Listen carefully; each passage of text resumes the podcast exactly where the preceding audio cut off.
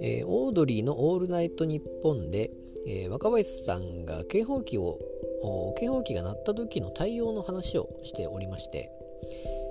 えー、まあ、マンション若林さんのマンションで警報器みたいな、まあ、じりじりですかねそう鳴った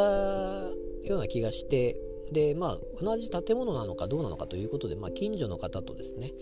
えー、まあ、部屋から出て一体どこだろうねというようなちょっと騒ぎになったということだったんですけれども、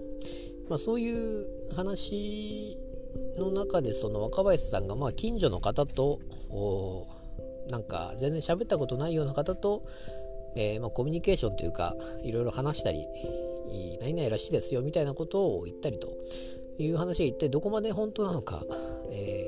どこまで作っているのかちょっとよくわからないような感じの喋り方で、えー、本当にああいう対応を若林さんがしたのかなというのをちょっと思うんですけれどもあのー、まあ結果的にまあ大事には至らなかったと同じ建物の中の違う方の部屋で鳴っていたような話を言っておりまして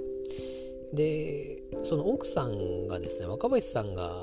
もうすごい冷静だったのでちょっと驚いたようなことを言っていたということで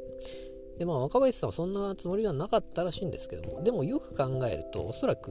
その学生時代にですね学校で結構頻繁にあのー、そういう警報器が鳴っていたということを言っていましておそらくそのせいで慣れてしまっているんではないかと、まあ、慣れてはいけないんだけれどもあの、まあ、学校でよくなっていてという話を言っておりまして。で本当にそのなった瞬間に先生が誰だという叫ぶぐらいのもう一日何回もなっていたような話を言っていたような気がしますけれども、まあ、いたずらをするようなあ、まあ、そういう学校だったということで、えー、まあ、慣れすぎてはいけないんだけれどももうそれに慣れてしまって全然驚かないというような感じのことを言っておりまして、まあ、そういう何て言いますかねその先生の対応がちょっと面白いなと。なった瞬間にもう絶対誰かをしたなというような感じで、えー、思ってしまうというのも、ちょっと危険なんですけども面白いなと思いました。